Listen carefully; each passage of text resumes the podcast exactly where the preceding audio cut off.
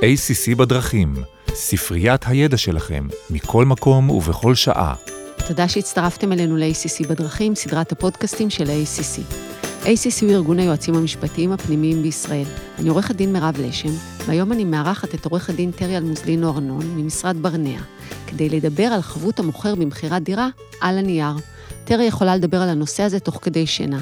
ההתמחות שלה היא מקרקעין. להגיד מתמחה במקרקעין זה לא ממצה, יש לה ניסיון של שני עשורים במגוון רחב של פרויקטים ועסקאות מיזמות, מימון ופיתוח, כולל נדל"ן מניב, שעל זה עוד נעשה פודקאסט, ועד ייצוג בערכאות שונות.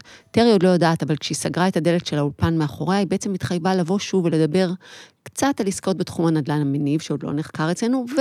משם אנחנו נמשיך, אבל נתחיל בעדינות ובנימוס בסיסי. שלום טרי, שמחה מאוד שהגעת אלינו להתארח באולפן של קובי קלר. היי, שמחה להיות פה. לפני שנתחיל disclaimer קצר, הפודקאסט מיועד להעשיר את הידע הכללי שלכם. כל מה שנאמר בפודקאסט הוא בוודאי לא ייעוץ משפטי ולא מחליף כזה. אז היום נדבר על פסיקה של בית המשפט העליון, שהחילה על מוכרי דירה על הנייר, אחריות וחבות מוגברת לגילוי מידע. אולי תספרי לנו מה היה שם, אחר כך נדבר על המשמעויות של פסק הדין ועל דרכים להתמודד איתו. אנחנו בעצם מדברים על פסק הדין בעניין נטע מור נגד אלעד ישראל מגורים. פסק הדין של בית המשפט העליון משתרע על פני לא פחות מ-67 עמודים.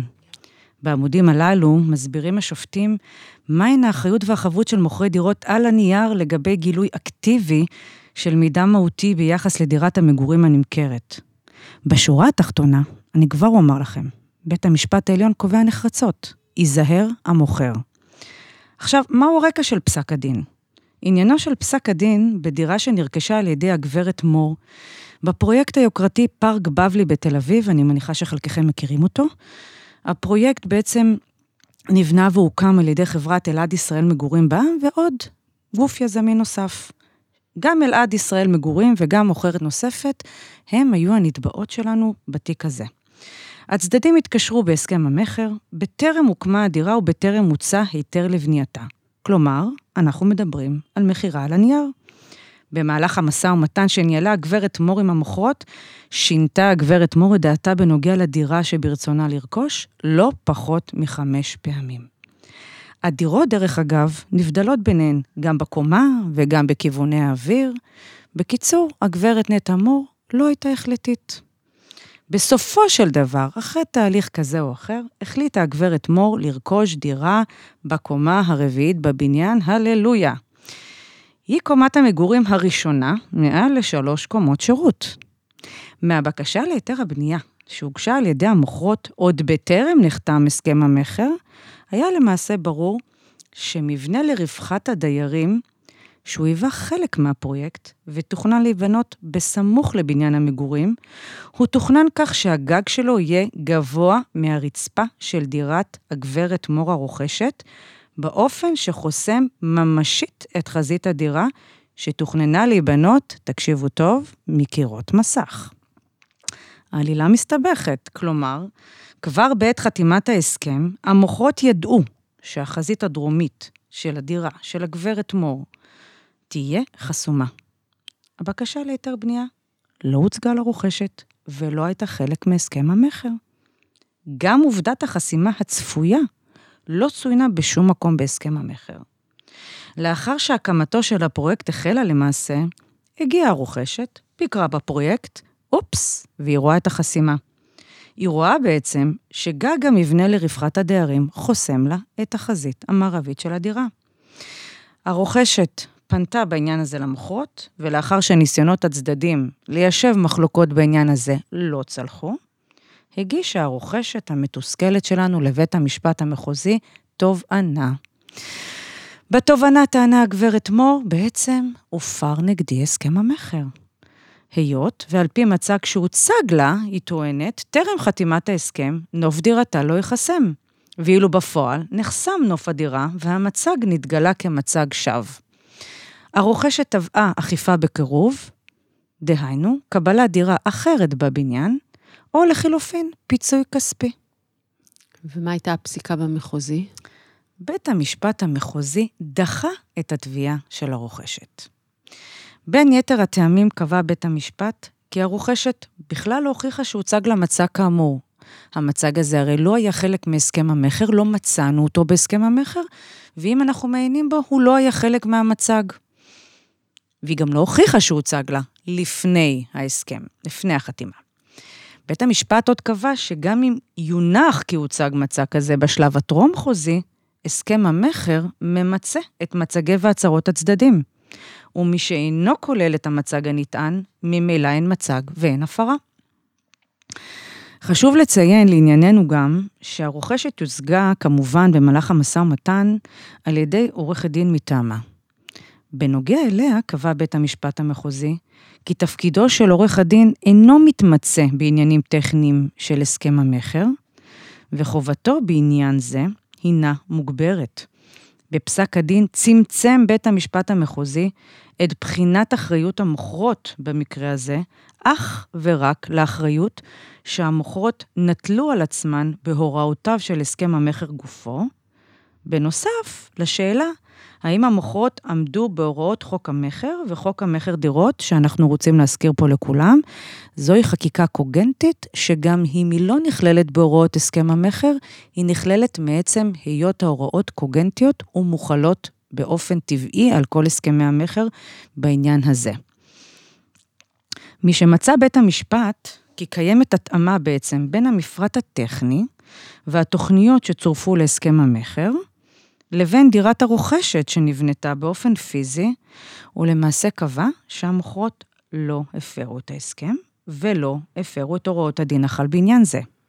וכמו בכל סדרת מתח, הוגש ערעור. או, ברור, הוגש ערעור, ועוד איך הוגש ערעור. הרוכשת הגישה ערעור לבית המשפט העליון, והוא התקבל. בפסק הדין ארוך ומנומק, הבהיר, מזכירה, 67 עמודים, הבהיר בית המשפט העליון את הקונסטרוקציה המשפטית והמטריה הנורמטיבית הנבחנת במסגרת הסכמים למכירת דירה על הנייר, תוך שהוא קובע כי היחסים המשפטיים בין הרוכשת כרוכשת דירה על הנייר לבין המוכרות משתייכים בעצם, ואני רגע פותחת ציטוט, כי זה נורא נורא חשוב רגע שנבין, הם משתייכים לחוזים מיוחדים שנשלטים על ידי מערכות דינים מיוחדות רגולטוריות בבסיסן, אני סוגרת רגע את הציטוט. בית המשפט העליון חידד והבהיר, המערכות האלה נבדלות מהמערכות המקבילות שחלות על חוזים רגילים. הוא שם דגש על חוסר הסימטריות ופערי המידע בין המוכר, שהוא הקבלן, לבין הרוכש, בעת רכישת דירה על הנייר. עכשיו, אני רוצה לציין, מדובר לעתים בפערי מידע מהותיים, אשר לקונה אין דרך לגשר עליהם. בין אם מדובר במידע שהוא לא פומבי, בין אם מדובר במידע שכדי להשיגו נדרש הקונה לשאת בעלויות גבוהות. עכשיו בואו נראה במקרה שלנו. מדובר בבקשה להיתר בנייה. הפרטים שלה, וכמובן העתק שלה, מצויים בידי המוכר. הם לא מצויים בשום מרשם פומבי, ובטח לא בכזה שאנחנו יכולים להשיגו בקלות. יש בפרטים של הבקשה להיתר מידע כדי להוות מידע ביחס לדירת המגורים שאינו נדרש גילוי על פי דין. זאת אומרת, החוק לא מכיל על מוכר דירה על הנייר את החובה לגלות דברים שכלולים בבקשות להיתר בנייה. במפרט הטכני או בהוראות תוכניות חוק המכר, בעצם לקונה אין דרך סבירה לגלות את המידע הזה שאמרנו שוב, נמצא בבקשה להיתר בנייה, הפער הוא קריטי. בית המשפט העליון קובע שהפערים האלה במידע וביחסי הכוחות מטילים חובה על מוכר הדירה לדאוג לכך שהמידע אותו מקבל רוכש הדירה יכיל את כל הפרטים הרלוונטיים לרכישה, ואני מדגישה, בשפה ברורה ונגישה. המקור של החובה הזו הוא בין היתר גם בחובתו הכללית של מוכר דירה, שלא להטעות את הרוכש ולהתנהל מולו בתום לב ובדרך מקובלת. בית המשפט הוסיף וקבע כי לנוכח פערי המידע והכוח בין הקבלן, שהוא המוכר, לבין רוכש דירה על הנייר, לרוכש אין ברירה, אלא להסתמך בצורה כמעט מוחלטת על הקבלן ועל המידע שאותו הקבלן נאות לחשוף ולמסור. עכשיו, מפערים אלו ומחובת תום הלב במשא ומתן, נגזרת חובת גילוי מוגברת על הקבלן.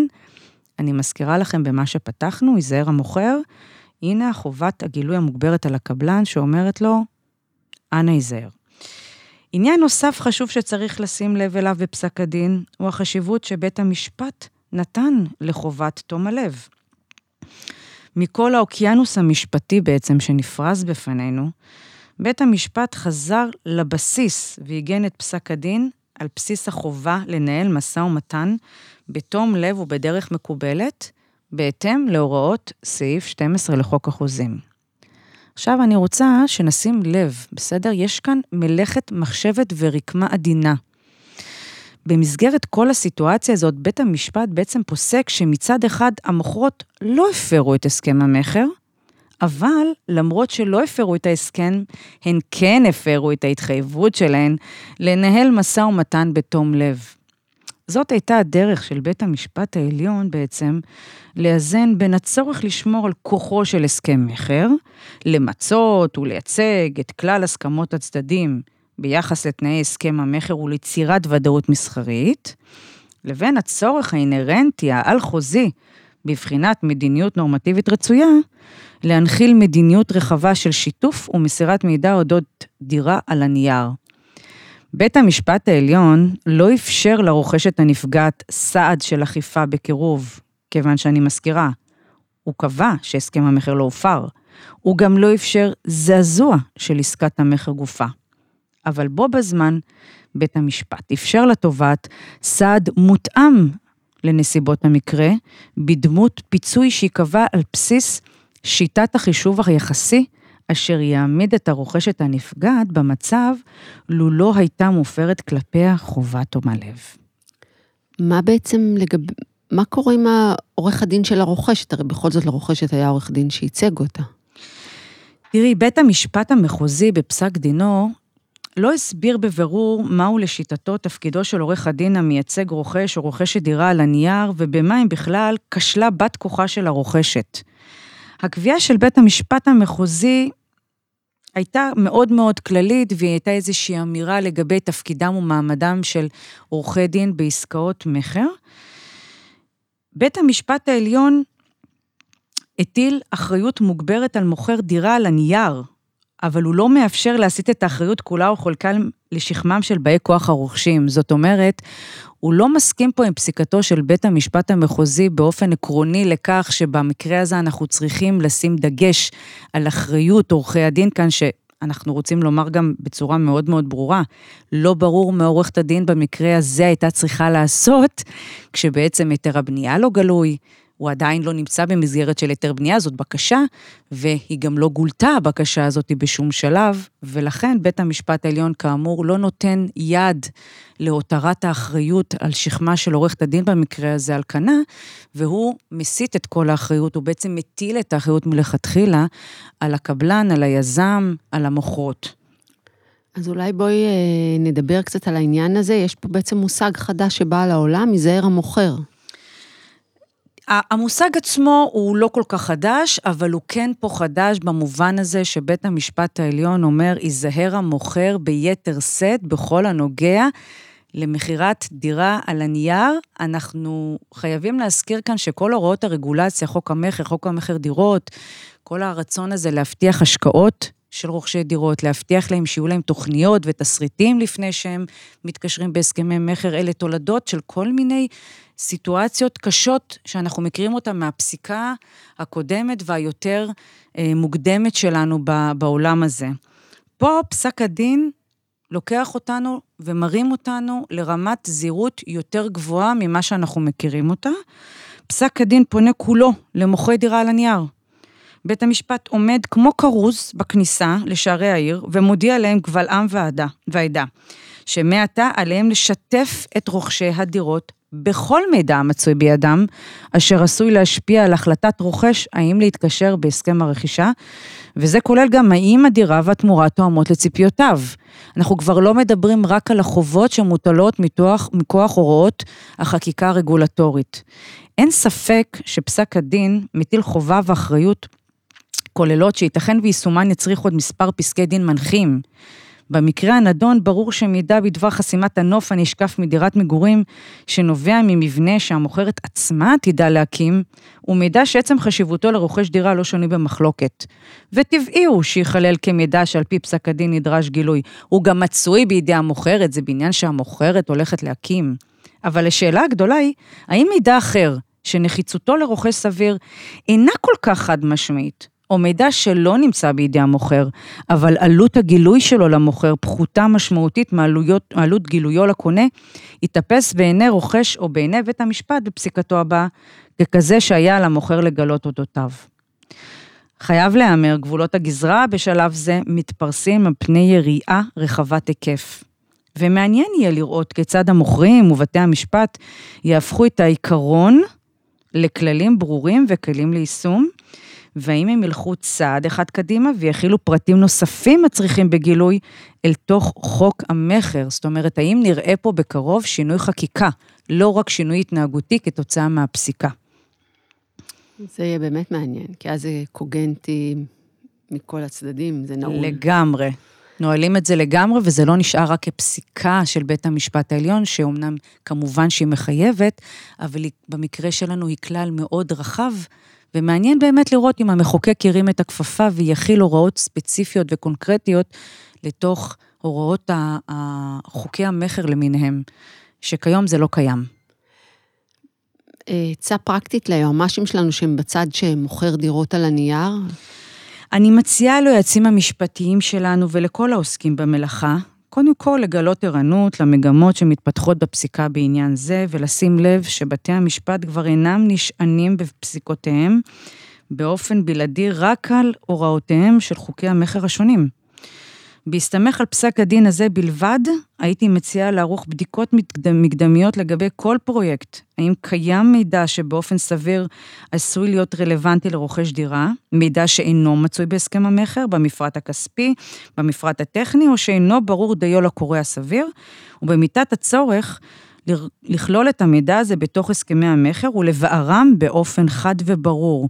זאת אומרת, לעשות פה בדיקות אקטיביות, גם אחורה רטרואקטיבית, ולראות אם אפשר אולי לתקן גם פרויקטים שנמצאים בהקמה, או שעדיין לא יצאו לדרך והם רק בשלב הפריסל, לראות אם צריך לתקן את הסכמי המכר, לראות אולי צריך לתת גילוי בדיעבד, כדי למנוע ולצמצם נזקים עתידיים בדמות פסק הדין הזה. אני חושבת באמת, עכשיו כשאת מדברת, זה, זה לא סתם היה 67 עמודים, בית המשפט רצה באמת לקבוע פה איזושהי הלכה, כי זה שיש תום לב במשא ומתן, זה נכון, זה ברור, ותמיד אתה מכיר, בטח בדיני ניירות ערך, את ייזהר הקונה. אבל פה הנטל הוא על המוכר, וקבלנים וחברות צריכים אה, עכשיו לקבוע את הטווח. את ה...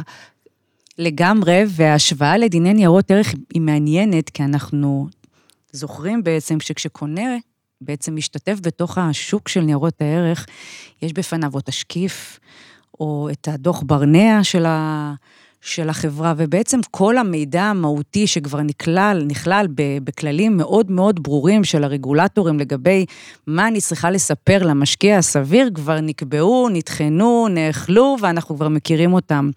פה יכול להיות שבית המשפט הולך לקראת uh, קביעת נורמות התנהגותיות שדומות אולי במהותן. של גילוי. לשוק של גילוי, כמובן, לשוק ההון, וייתכן שאנחנו אכן צועדים בכיוון הזה. אנחנו רוצים שייזהר המוכר, ולאחר מכן נטיל את המטוטלת לכיוון השני של להיזהר הקונה, כמו בשוק ההון. זה, קודם כל, זה מעניין מה שאת אמרת, אני רק אגיד כי, קודם כל, זה שני שווקים תחליפיים. יש לך את אה, נדל"ן וניירות ערך הם כל הזמן... אה, אנחנו רואים אותם כמחליפים. נכון. אז, אה, אז גילוי, האמת, יכול להיות, בעצם זה לא ייזהר המוכר, זה כמו אתה חייב לגלות, הם מרחיבים את חובות הגילוי, והשאלה, את, את אמרת את זה, השאלה כמה, כמה עלויות אתה יכול להשית על עצמך, זה לא, פה היה מקרה קל. הם ידעו, הם הסתירו. הם לא אמרו לה את העניין. לגמרי, ואני חושבת שאם אנחנו נצעד רק בכיוון הזה, הקטן, של במקרה של מכירת דירות על הנייר, אני לא מדברת על חוזים אחרים, שהאיזונים בהם הם לגמרי אחרת, וכמעט תמיד אין פערי מידע, אם, אם פועלים נכון בחיפוש אחר המידע, או בשאלות כאלה ואחרות. פה במקרה הזה, בגלל שיש פערי מידע, אם נצעד צעד אחד קדימה, ובעצם נעדכן את תעודת הזהות של הדירה, בחקיקה, לא, ב, לא רק בפסיקה, ייתכן ואנחנו נוביל, באמת נוביל איזשהו איזון של חלוקת משאבים נכונה בין ה... המשאבים שהמוכר מוציא כדי לתת לנו את תעודת הזהות של הדירה, לבין המשאבים שהקונה מוציא כדי להבין האם הוא הבין מה הוא בעצם קונה ואיך הוא בעצם נערך לרכישה. אמ, זה יכול להיות בעצם מקרה מעניין, פתח להכלה רגולטורית חדשה. בכל מקרה, אנחנו, ל, ליועמ"שים שלנו, אנחנו אומרים, תיישם את הכלל פרקטית, תן גילוי, תעשה את הבדיקות שלך ותן את הגילוי הנכון, ואז אתה, אתה מרגיש שאתה על הסייף סייד. לגמרי. תודה רבה, היה מאוד מעניין, ואני מחכה לפודקאסט הבא. אנחנו בוודאות נתראה.